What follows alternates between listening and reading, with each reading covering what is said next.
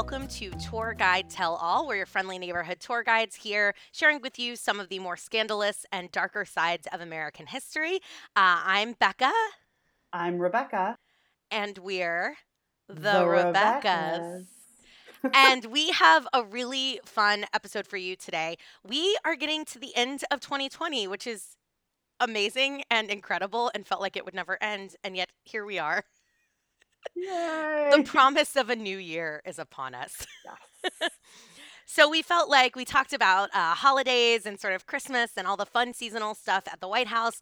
And then Rebecca had a great idea for New Year's Eve uh, as we kind of get into the, the, the New Year's Eve celebration to do an episode about sort of the wildest, craziest New Year's Eve party ever and about the man behind it. So I am excited because this episode today is dealing with one of my favorite periods of history, which is Prohibition. Uh, we're going to be talking about people with insane wealth. We're going to be talking about corruption in the government, all sorts of good, juicy stuff. So I'm really, really excited for today's episode, and it makes me want to like pop a bottle of champagne and get started. Uh, nothing's stopping you if you want to go ahead and do that.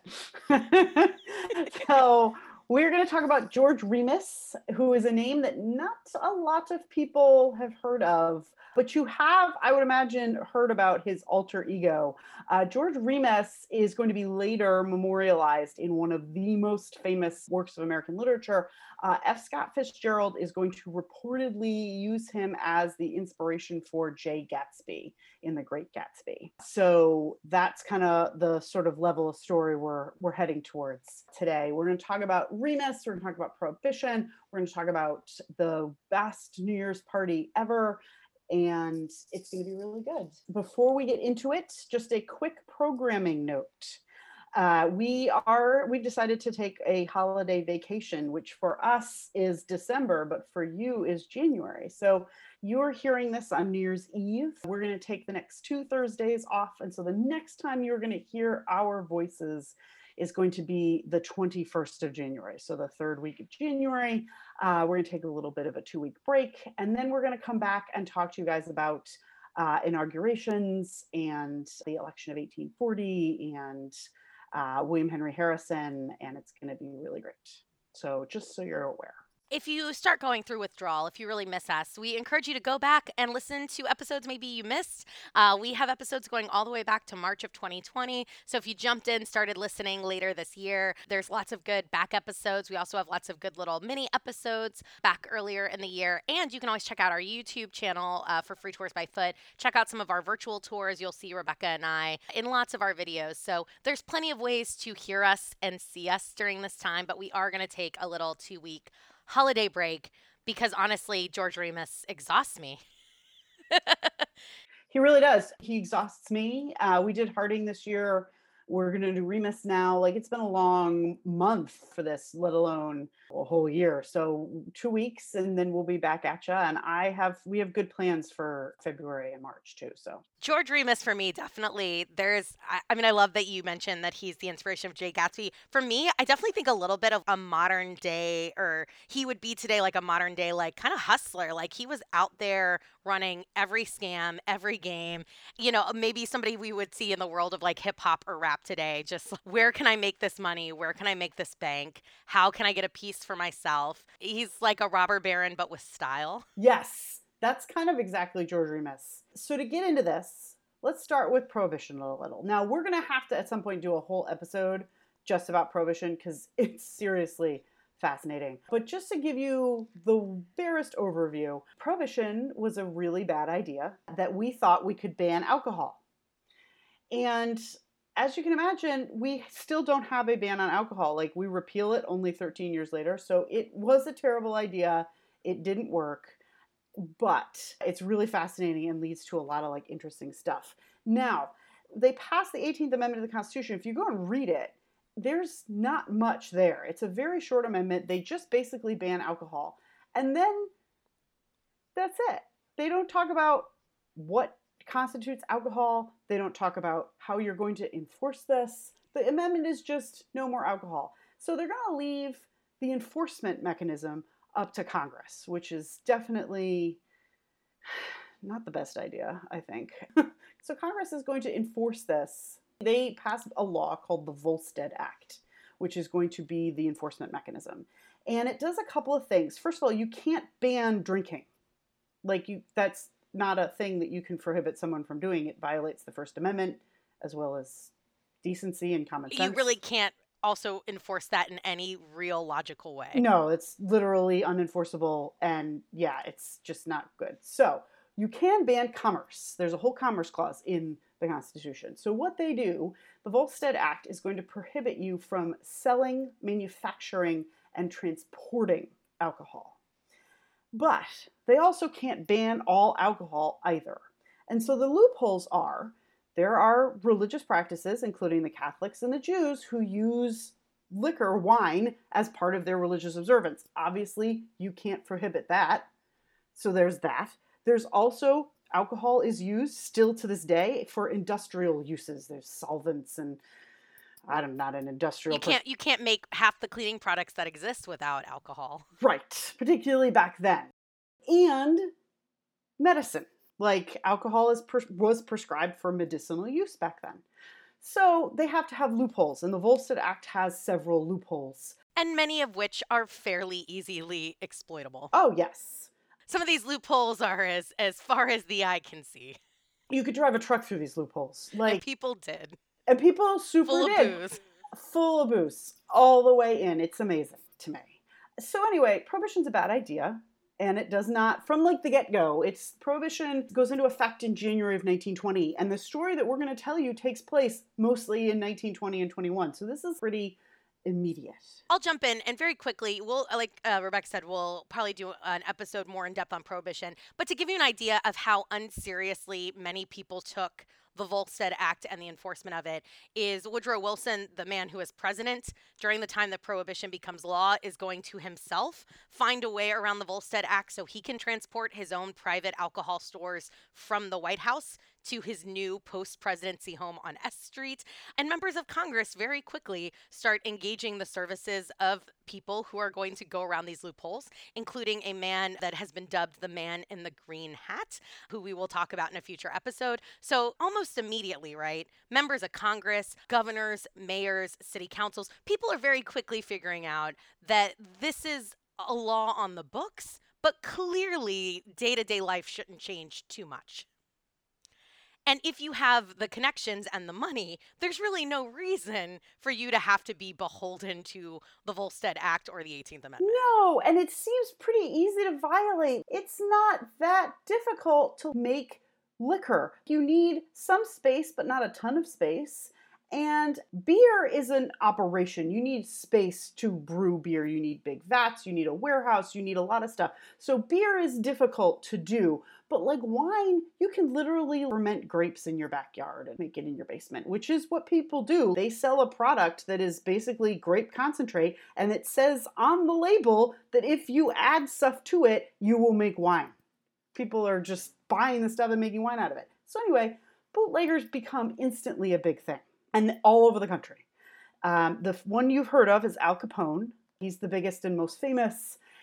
Al Capone is a whole thing all on his own, but he's going to be actually play a very tangential role in Remus's story. But bootleggers are everywhere. Everybody wants to be supplied by liquor, and the demand does not go away. It's just gone under the table. And it's not surprising, of course, that organized crime, which at this point has sort of been centered around a handful of industries or gambling, will immediately seize on bootlegging as a very easy way to make lots and lots of money. And so, very quickly, this is an operation that is attracting plenty of people who have been involved in other criminal endeavors. So George Remus does not start out as a criminal. He actually starts out as a straight and honest guy. He's an immigrant. He moves to this country from Germany when he's about six. He grows up not wealthy at all. His uncle was a pharmacist, and so his first job is a pharmacist assistant. And that's going to be an important nugget of information in a little bit, so tuck that in the back of your brain and remember that. Uh, but George Remus decides he's going to go into the law. He gets a law degree and he's a very famous defense attorney in Chicago. He makes a good bit of money. He's not super wealthy, but he's definitely well off. And as Prohibition starts, he starts to defend a lot of bootleggers. And he's very good at it and he's successful in getting them acquittals. And so that obviously is going to bring more bootleggers to his uh, law office. And he starts to notice that as he's getting acquittals for these bootleggers, that they will literally sit next to him, the bootleggers, and pull out a wad of $100 bills, start peeling them off, and hand them to him as payment. And I'm not super familiar with the criminal justice system. I haven't interacted with it that much, but it is not my understanding that that is how it works with lawyers. My understanding is some lawyers have to beg and scrape for payment. And so George Remus is like, wait a second, where are these guys getting all this money that they're literally like peeling off 20s and hundreds like cards? And he looks into it. And he's thinking, okay, I, I have a decent job and I make a decent living but these guys have lots and lots and lots of money. And maybe I'm in the wrong racket. Right. He's also thinking, I'm a heck of a lot smarter than these dopes. If they can do this, I can do this.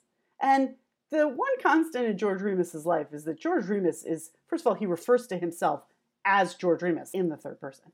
And he also is very convinced of his own superior intellect. So that is worth mentioning. For our pop culture nerds, if you have seen the HBO series Boardwalk Empire, Remus is a character in Boardwalk Empire, and he refers to himself in the third person in the show.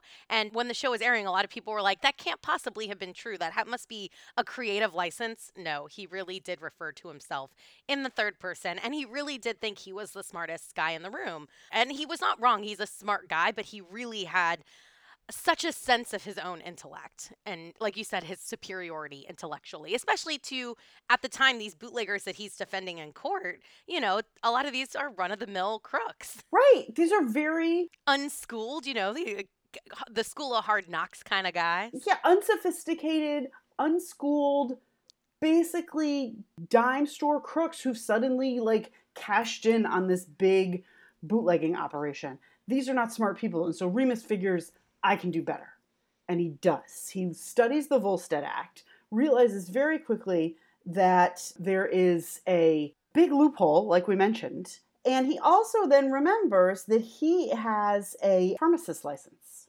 So, what he's going to do, and this is a little bit complicated, but basically, liquor for medicinal purposes is going to be put in a what's called a bonded warehouse. And so you control access to it because obviously it's you know, liquor's now illegal. This is going for somewhere very specific. So what Remus is going to do is use his pharmacist license to he creates drug companies which can then get withdrawal permits to withdraw this bonded liquor from these distilleries for medicinal purposes. Quote unquote. So far so good. And what he's then going to do is he makes a, a truck company. He, he pulls together a truck company and steals the bonded liquor literally from point A to point B on the, in the middle of the road, steals from himself this bonded liquor. He's hijacking it and it goes to a black market. He sells it on the black market. So he calls this scheme the Circle. By the middle of 1921, he owns 35% of the liquor in the United States. Like he's got this huge operation. He has tentacles everywhere and he moves to Cincinnati. He moves out of Chicago, moves into Cincinnati because about 80% of the bonded liquor in the United States is within a few hundred miles of Cincinnati. So he buys this beautiful mansion. He also, on the way out of town, is going to buy a farm that is where he puts all of the stolen liquor for later distribution. They call it Death Valley, and over time, Death Valley is going to become more and more elaborate in terms of its defense. There's a long road into it, which is, you know, he's got snipers kind of peering down at you. He's very worried about pirates stealing his liquor uh, and selling it themselves. So he's kind of got these elaborate defenses. He calls this whole scheme the circle and makes him insane amounts of money. And so Remus really teaches sort of bootleggers how to pay. And he's going to, this is where Al Capone kind of comes back in. Remus is going to then, once he's stolen the liquor from himself, he's then going to sell it to bootleggers like Al Capone in Chicago. So that's how he's making money. By the end of 1921, he's worth, and it's impossible to say for sure, but he's worth upwards of $20 million, which is in 1920s money. Which today is, you know, hundreds of hundreds of millions. What Remus says that I find so impressive is he sort of realizes quickly that bootleggers are really the middleman, and he doesn't want to be the middleman. he wants to be the supplier. And so, because he has something that most people in the bootlegging field don't have, which is the pharmacist license, he's able to get that kind of direct access. So the stealing from himself is sort of genius because most bootleggers are hijacking trucks that belong to other people. That draws the attention of the cops. Uh, so you're much more likely to having to be fighting off law enforcement. Remus cuts out a lot of that. He's also really smart by not being in Chicago or New York, where there's one more competition, but also way more raids and enforcements. So by taking himself to Cincinnati and the outskirts of Cincinnati, which is a city, there's a market, but it's nothing like Chicago and New York. And frankly, if you know a little bit about alcohol in America, we don't distill the good stuff in New York or Chicago. We do that in Kentucky and Tennessee, which is close to Cincinnati. So, Remus, to me, I mean, you do see the fact that he is so much smarter big picture than most of the guys in this game. And he really quickly goes like, I don't want to just be running booze. I want you to come to me and be buying it from me. And that's how he's able to make, I mean, there are bootleggers making millions of dollars. This is how he's able to make those hundreds and hundreds of millions of dollars in today's money. He's called the king of the bootleggers, and he kind of falls. He's not really as well known today for reasons we'll get into, but at the beginning of Prohibition, if you want the good stuff, you go to Remus to get it. And he's partner in all of this. He has people who work for him, and he has paid off government officials from Cincinnati to Washington, D.C., and everywhere in between. But his partner in all of this is his wife, Imogen.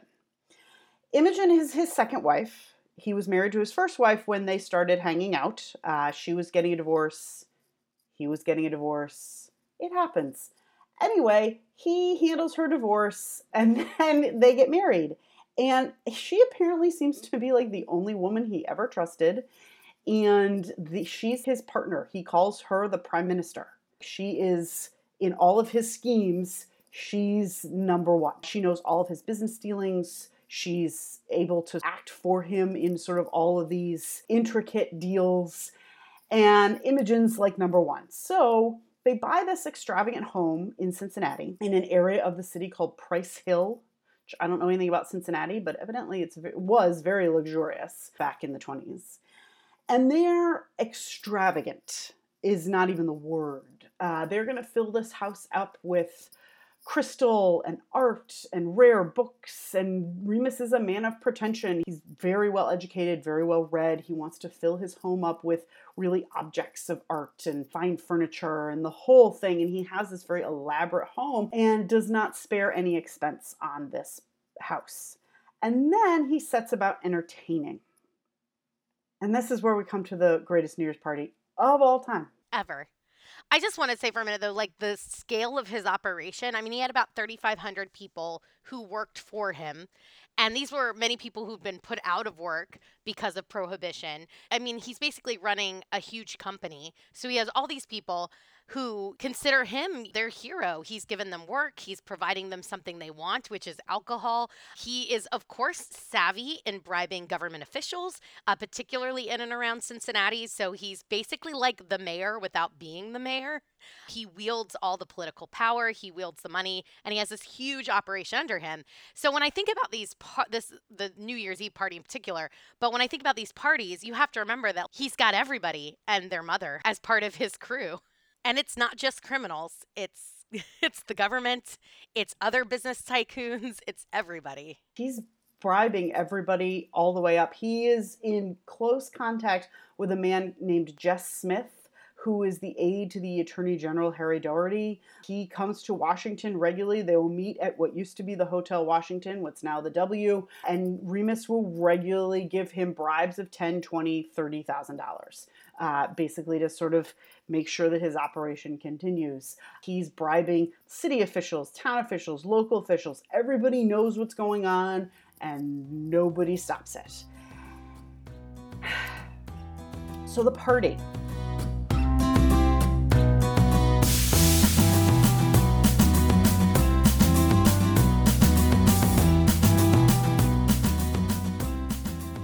It's New Year's Eve 20, 1921, so 21 to 22. And he's going to throw this massive party. He invites 100 people of the finest families in Cincinnati. and he's going to give them all kinds of crazy party gifts.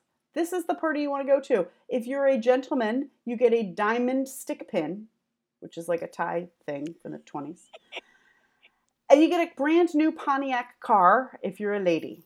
Ooh. I know, Pontiac. Got to buy American, obviously. uh, so, and this is 1921. Like, cars are a luxury item in 1921. These are a big deal. It's kind of amazing that he gave them to women too, because women, not that many women drove. I mean, if you were wealthy enough, maybe you might know how to drive, and it's sort of a sport for the wealthy. But the average lady, especially I think of like a sophisticated lady of leisure in Cincinnati, I can't imagine she'd have cause to like need a car. I know, but you get this nice Pontiac, and it just sounds. I can you imagine showing up to this party and there's hundred people, so that means there's fifty brand new Pontiacs lined up on this avenue waiting for you. Oh, here's the key. Okay, just amazing to me. When you sit down for dinner at this party, someone starts to look underneath their plate, and there's a thousand dollar bill just waiting for you. In the after party, Remus is going around lighting cigars with $100 bills. So he will literally light $100 bills on fire to light the gentleman's cigars. There is, of course, the finest liquor and wine at this party. It's crazy. $1,000 in 1921 today is about $15,000. So that would be like finding $15,000 under your plate. And again, he does this for everybody. This is a 100 people. But to him it's it's pocket change. It's like slipping somebody a 20. The best part about this is Remus himself does not drink. He's a teetotaler, lifelong teetotaler, doesn't touch it, doesn't trust it. Which is so smart, never touch your own supply. so he's watching everybody like come to his house, enjoy his hospitality, lighting their cigars with hundred dollar bills. This is so gangster, and he's not drinking. He's just enjoying everything. And at midnight, the coup de grace of this entire affair is at midnight, the entire party walks through the house towards the brand new Turkish style baths that he has just installed. He calls them the Imogen baths, of course, because after his wife. And they're this, this indoor pool, which indoor pools for the 20s is insanity. The technology is brand new, it's heated and everybody just loses their mind at the extravagance and how cool are the Remuses and this is amazing and it's just so great. Now, obviously, if you live this large, someone's going to notice. In fact, a lot of someone's notice. And what's interesting to me about this is he does, like I mentioned, he buys off the Attorney General, Harry Daugherty. But Harry Daugherty has an assistant Attorney General named Mabel Walker Willebrandt. And she's someone we should do a podcast on too, because she's fantastic. She's the first woman to serve in this role, and she has been put in charge of prohibition, which is an incredibly thankless job. So obviously, they're going to give it to a woman. And Mabel Walker Willebrandt decides that he's been living a little too large, something's going on here, and she wants to look into it. And amazingly enough, Harry Daugherty, the AG, doesn't stop her. Even though he's on the take, he doesn't stop her from doing it. He probably figures, I'm getting my money. I'm not going after him. Who cares what she does? There's also, I think, probably a sense that because it is a thankless job and because she is a woman in this overwhelmingly male world, that she's not going to be able to get him on anything. So why not let her chase? It makes it look like the government's doing its job. But it's sort of perfect for Daugherty because he can stay separated from it. Right, exactly. Like let her try and give her all the resources she needs, and she won't be successful because everybody's on the take except for her. Somebody put once that Mabel Walker Willebrandt was the only person in America who was not in on the joke. And that's probably true. Uh, everybody else is on the take, but she's not. And so Daugherty probably figures, let her try. Like, she ain't going to go anywhere with it. But she does. Uh, she is going to get him on thousands of counts of bootlegging because in fact he is guilty. He's going to try to avoid prison. He is uh, the appeals process goes on for a while, but eventually, uh, towards the end of 1924, he has exhausted his appellate options and is going to be sent to prison in Atlanta for about 20 months. But before he does that, he is going to put all of his money, all of it, the house, the cars, uh, everything, all of his schemes, he puts it all in his wife's name because he trusts her and she's been involved kind of from the beginning of this operation so she knows where all the bodies are buried, you know, figuratively, Remus was not quite at this point into violence the way Capone and other people were. But she knows everything about his business. He's been very open about that from the beginning. So, of course, if things go the way he doesn't want, he wants Imogene to have that control, which is a very trusting move. It is a very trusting move. And it's also like he wants her to know that he trusts her. He also wants her to know that she's taken care of in case the worst happens. And he also, like, puts this stuff as far away from himself as possible, like put it in his wife's name. And he goes to prison. And in prison, it should be mentioned, he gets Cadillac treatment. They bring him food, and even his wife is allowed to bring him special meals, and she cleans his cell. And it was kind of an interesting marriage. But he's got access to books and unlimited access to his lawyers and things like that. But he does have a roommate. He and his roommate get to be friends. Unbeknownst to Remus, his roommate, whose name is Franklin Dodge, is a federal agent acting undercover. And in the course of being roommates at this very sort of luxury jail, Remus tells Franklin Dodge that his wife is in charge of everything. So, having this information, armed with this information now, Franklin Dodge is going to get out of prison because he never really actually was in prison to begin with. And he is going to be assigned to Imogen Remus he is going to go to Cincinnati and butter her up and make friends with her and figure out all the schemes uh, that George Remus is involved in. And wouldn't you know it, Becca? One thing leads to another. No. Yes. Franklin Dodge and Imogen Remus fall in love. Mm-hmm. They fall into something. They they fall into yeah. Let's how about that? They fall into something and she's going to betray Remus. She basically sells him out. And he gets like whiffs of this in jail. Like rumors reach him that his wife is starting the double cross and he doesn't believe it at first. But when we say the double cross, I mean she basically she with the help of Dodge. I mean they liquidate everything Remus had, multi millions of dollars. They're going to divest everything, and she basically leaves him with a hundred dollars he gets out of jail, this is true, and he goes to his home, this beautiful home. Cold-hearted. It's cold hearted, it's terrible.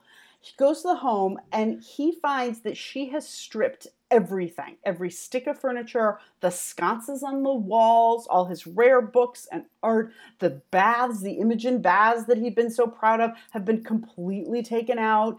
Uh, the only thing he's left with in the house, she leaves him with clothes that are not his size and shoes that are not his size. So basically, he walks into his home and her lover's clothes are hanging in the closets and her lover's shoes. And she's even changed the monograms. Like they have, he's everything has been monogrammed because he's wealthy and you know everything is monogrammed GR. Well, she changes the monograms to FD for Franklin Dodge. This is cold-hearted stuff. And I have to imagine, I don't know if this is how it was, but I have to imagine there's like an envelope and there's like one hundred dollar bill, which is basically like buy yourself some groceries, you popper. Right? Like, bye, dude. And I think even colder than any of this is they attempt to have him murdered. Dodge and Imogen then hire a hitman because it's not bad enough that they've taken everything away from this man. They they are worried about retribution and they want to get him out of the picture. So they are going to hire a hitman for fifteen thousand dollars to murder George Remus.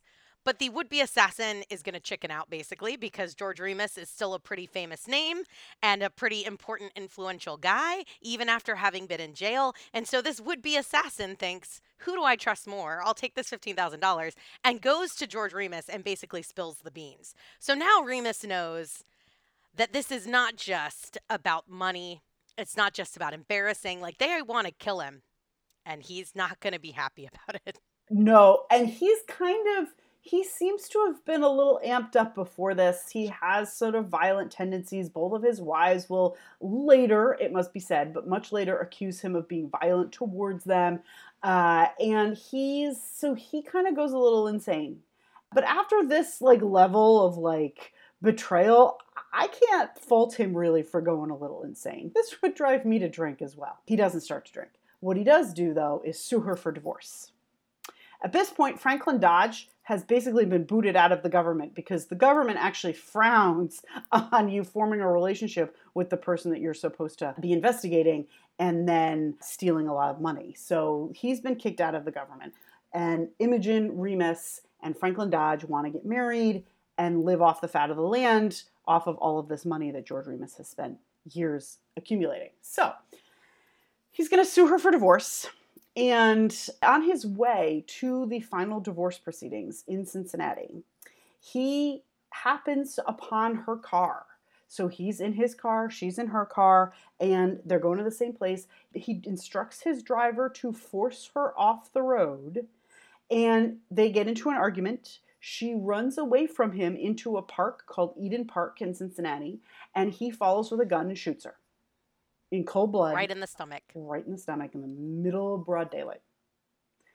And then he turns him in Tell, well, he turns himself in. Well, and when you say broad daylight, I mean, it's another day. People are in the park, people are picnicking, people are strolling, and all of a sudden, this beautiful woman is shot by a man they all recognize as one of the most famous men to live in Cincinnati at this time. So it's the biggest crime to have happened in Cincinnati.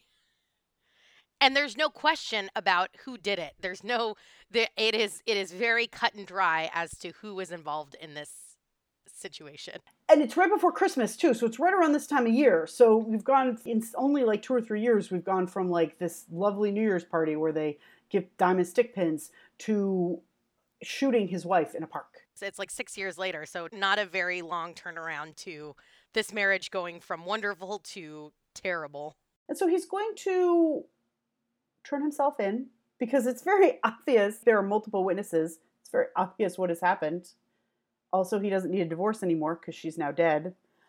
And he's going to plead insanity, temporary insanity. He acts as his own lawyer, which is a baller move because he'd been a very successful lawyer and he doesn't trust anybody else to do this. He knows what's going on. Historical side note, by the way, the prosecutor in the case was Charles Taft, who was Becca, the son of William Howard Taft. Yes, he was. Uh, he's dead at this point, but yes, a former Supreme Court Justice and President William Howard Taft. And Taft, Charles Taft, is on the rise. He's a prosecutor. He's making a name for himself. And this is going to be his first murder trial. It's going to be a big thing. And it's an open and shut case. Yeah, for a prosecutor, you're like, okay, there's 100 witnesses. This guy turned himself in. You know, there's no question. Right. But yet, there is. Um, and Remus does such a good job. He persuades the jury that his wife had been terrible. And basically, like, he doesn't say it quite like this, but basically the implication is she needed killing. And he's obviously, all of her terrible things have driven him insane. And anybody would do the same thing. And therefore, he's not insane anymore and he's fine. And he gets his first wife, who he had cheated on and left to be with Imogene. Uh, he gets his first wife to show up and like stand behind him and, you know, sort of be this pillar of like what an upstanding guy. And he gets his daughter to come to court and what a good father George Remus is. And uh, his stepdaughter is uh, the only one who's going to sort of say, like, no, Remus is an abusive guy. But every other woman in his family is basically going to stand behind him and beside him, and he's going to put all the blame on Imogen, which is just something. Yeah, it is something. Yeah. And that clearly her actions drove him out of his mind in the legal sense. That he he would never have acted this way were it not for her infidelity and her dishonesty and her actions. And this all male jury only needs 19 minutes to deliberate because clearly Imogen was the problem. Here, clearly Imogen is the problem. She all but shot herself, really, you know? Um, and they basically say that, well, he had such a terrible Christmas last year, what with his wife dying and all. Why don't we give him a nice Christmas this year? And so they do. They acquit him on a temporary insanity charge. He's basically remanded to an institution, but he's there for only a few months before he tells them, okay, I'm better now. And he, they let him out which is amazing to me. Yeah, I'm not crazy now because I killed the woman who made me angry. Right. Obviously, she's dead, so I wouldn't. What am I going to kill her again? What am I going to do? Kill her again? Yeah. So Remus, this is the most spectacular like rise and fall. He's gone from rags to riches back to rags now because Franklin Dodge still has all of his money. And he can't really get back into the bootlegging game because A, he's pretty famous, and B, his old contacts have moved on. And C, at this point, we're in the later 20s and prohibition has turned incredibly violent, and he's just not about that. Killing his wife is one thing, but real violence is obviously not great. And so he doesn't get back into bootlegging. He is going to spend the rest of his life basically trying to pursue Franklin Dodge for this lost fortune and is unsuccessful in doing so. He does eventually marry a third time and dies in relative poverty still in Cincinnati. George Remus getting married a third time to me is a real kicker to this story. Because, like, his track record, if you had read the newspapers and knew anything about him, cheated on the first wife, killed the second. Who's jumping on that train for a third go round? Right. And it's not like he's got millions this time. Right. It's not like he's got the money. He doesn't have any money who is signing up for this? I don't know. Anyway, his third wife actually does stick by him and nurses him until his death, and he dies in the 50s, like in his mid 70s. So, you know, relatively not rich. Like he doesn't die um, wealthy, but that's the story of George Remus, the king of the bootleggers and inspiration for Jay Gatsby. Yeah, so I, I feel like I didn't know. I I knew that I knew a little bit about George Remus before we started talking about doing this on the podcast. And I sort of had heard that he was considered one of the inspirations for Jay Gatsby. But when you really know his story, you're like, there's no way F. Scott Fitzgerald isn't cribbing from his life. I mean, the indoor pool, uh, the extravagance, all of it, the, the, the somewhat shady connections to criminals and the government, all of it is just so Jay Gatsby. And it's so tragic. I think a lot of people, when they talk about The Great Gatsby, we seem to focus on like the parties and that part of it, but it's really such a tragic novel. And Remus is ultimately sort of an American tragedy, right? His life ends in a really sad way, ends badly for Imogen. So it's now for me, I'm like, oh, it's so obvious that F. Scott Fitzgerald had to be cribbing. I'm sure with influence on a few other figures, but. Sure. But it also, like, the doomed love story, like the back and forth and the ups and downs between Gatsby and Daisy um, it's been a while since I've read The Great Gatsby, but uh, it's we're very reminiscent of Remus and his sort of back and forth, up and down relationship with uh, Imogen. Uh, it's all sort of right there, and it just like the other thing is, how can he not have been influenced by this? Like this must have been the biggest story in the early part of the 20s. You know, imagine like this exceedingly wealthy guy who's doing all sorts of illegal things and violating the Prohibition Amendment, which no one really likes it must have just been eh, very eager catnip for a writer of F. Scott Fitzgerald's talent. Well, and really, we have to remember that the average American would have seen Remus as a hero, like a folk hero, because prohibition was so unpopular. And imagine you're an everyday American. You don't make millions of dollars. You know, you're working in your factory or your mine or whatever. You know, you're working your domestic job and you have a little bit left at the end of the week and you want to have a drink. You want to go to the pub or you want to have wine in your home with dinner because that's what sophisticated people do. And now the government's telling you you can't. No wonder people loved these bootleggers and they loved these figures. Even though what they were doing was illegal, the average American felt like, well, these laws are unjust. And so these are kind of the Robin Hood figures in many ways. So, you know, it's and it's evident in things like these trials where the juries are like, how can we be mad at these guys? It's not like he did anything wrong. I mean, Tilly murders his second wife. Tilly murders his second wife. What are you gonna do? Again, from a pop culture perspective, if you are interested in George Remus or interested in this period at all, I love Boardwalk Empire. I'm a big fan of the series, and it gets a lot of the history really, really correct. They do make a little change in terms of the character of, in real life, Mabel Willebrandt is uh, given a different name in the show, Esther Randolph. It's a little different. Mabel is a fascinating figure. I hope that we do a full podcast on her. Uh, she was buddies with Amelia Earhart, which I think is really cool, and she learned to fly. And she's just really sort of fascinating. And she gets to be the woman who brings down the king of the bootleggers.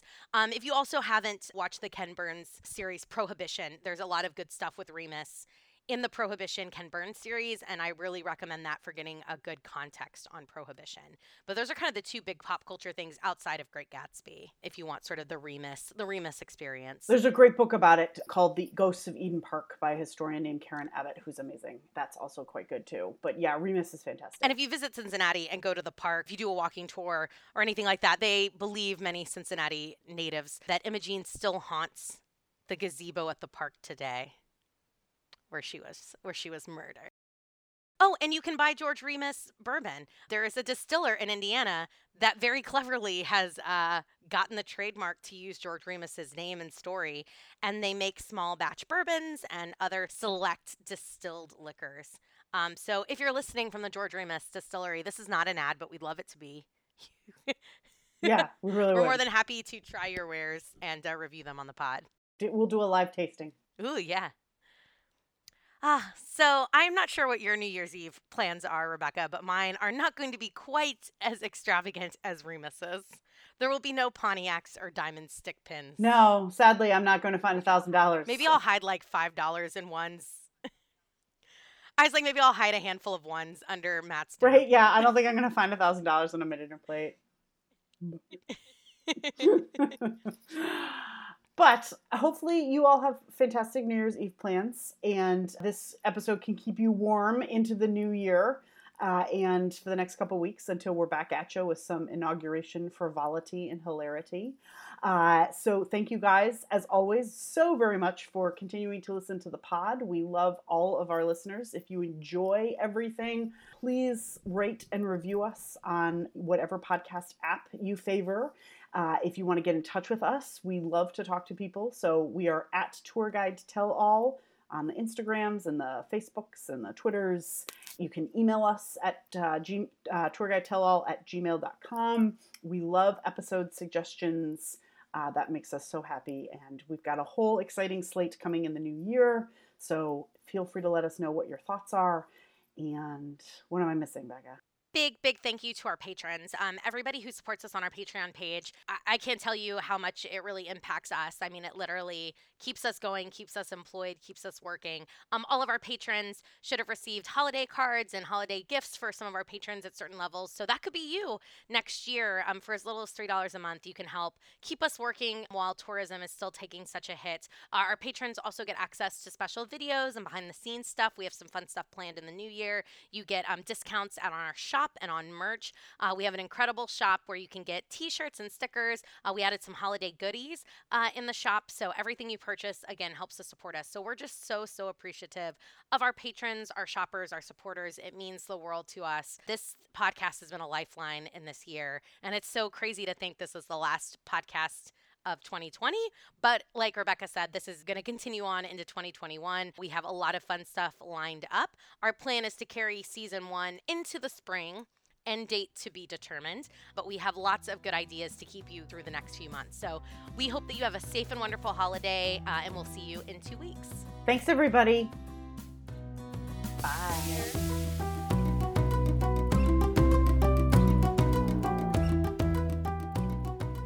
I'm your host, Candon Arciniega. Dan King and I do the intros, the editing, the admin. Becca Grawl and Rebecca Fachner do the research and the talking. We are all guides for free tours by foot in Washington, D.C. This is Tour Guide Tell All. Until next time,